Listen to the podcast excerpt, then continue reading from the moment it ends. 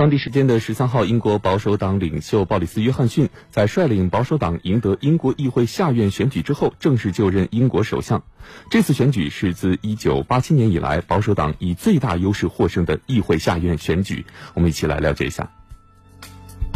根据十三号公布的计票结果，已计票结束的六百四十九个选区内，保守党赢得了三百六十四席，较上次大选多出四十七个席位；反对党工党只赢得两百零三席。此外，苏格兰民族党赢得四十八席，自由民主党赢得十一席。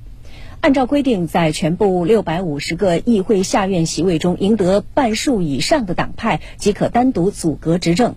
十三号，鲍里斯·约翰逊依惯例前往白金汉宫，接受英国女王伊丽莎白二世的邀请，组建新一届内阁。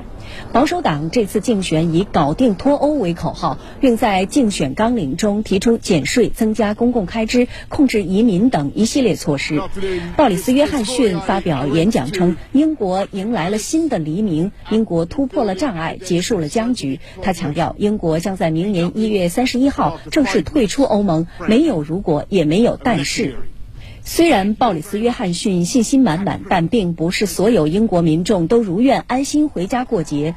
十三号当晚，数百名英国民众聚集在伦敦抗议鲍里斯·约翰逊当选。激动的抗议者举着“欢迎难民”“反对保守党”等标语牌，表达自己的态度。伦敦警方出动大批警力维护秩序，部分示威者与警察发生了较为激烈的冲突。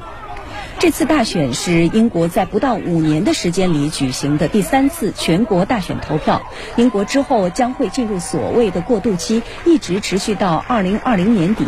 鲍里斯·约翰逊称，这让他有充裕的时间来协商与欧盟之间的新关系，包括贸易。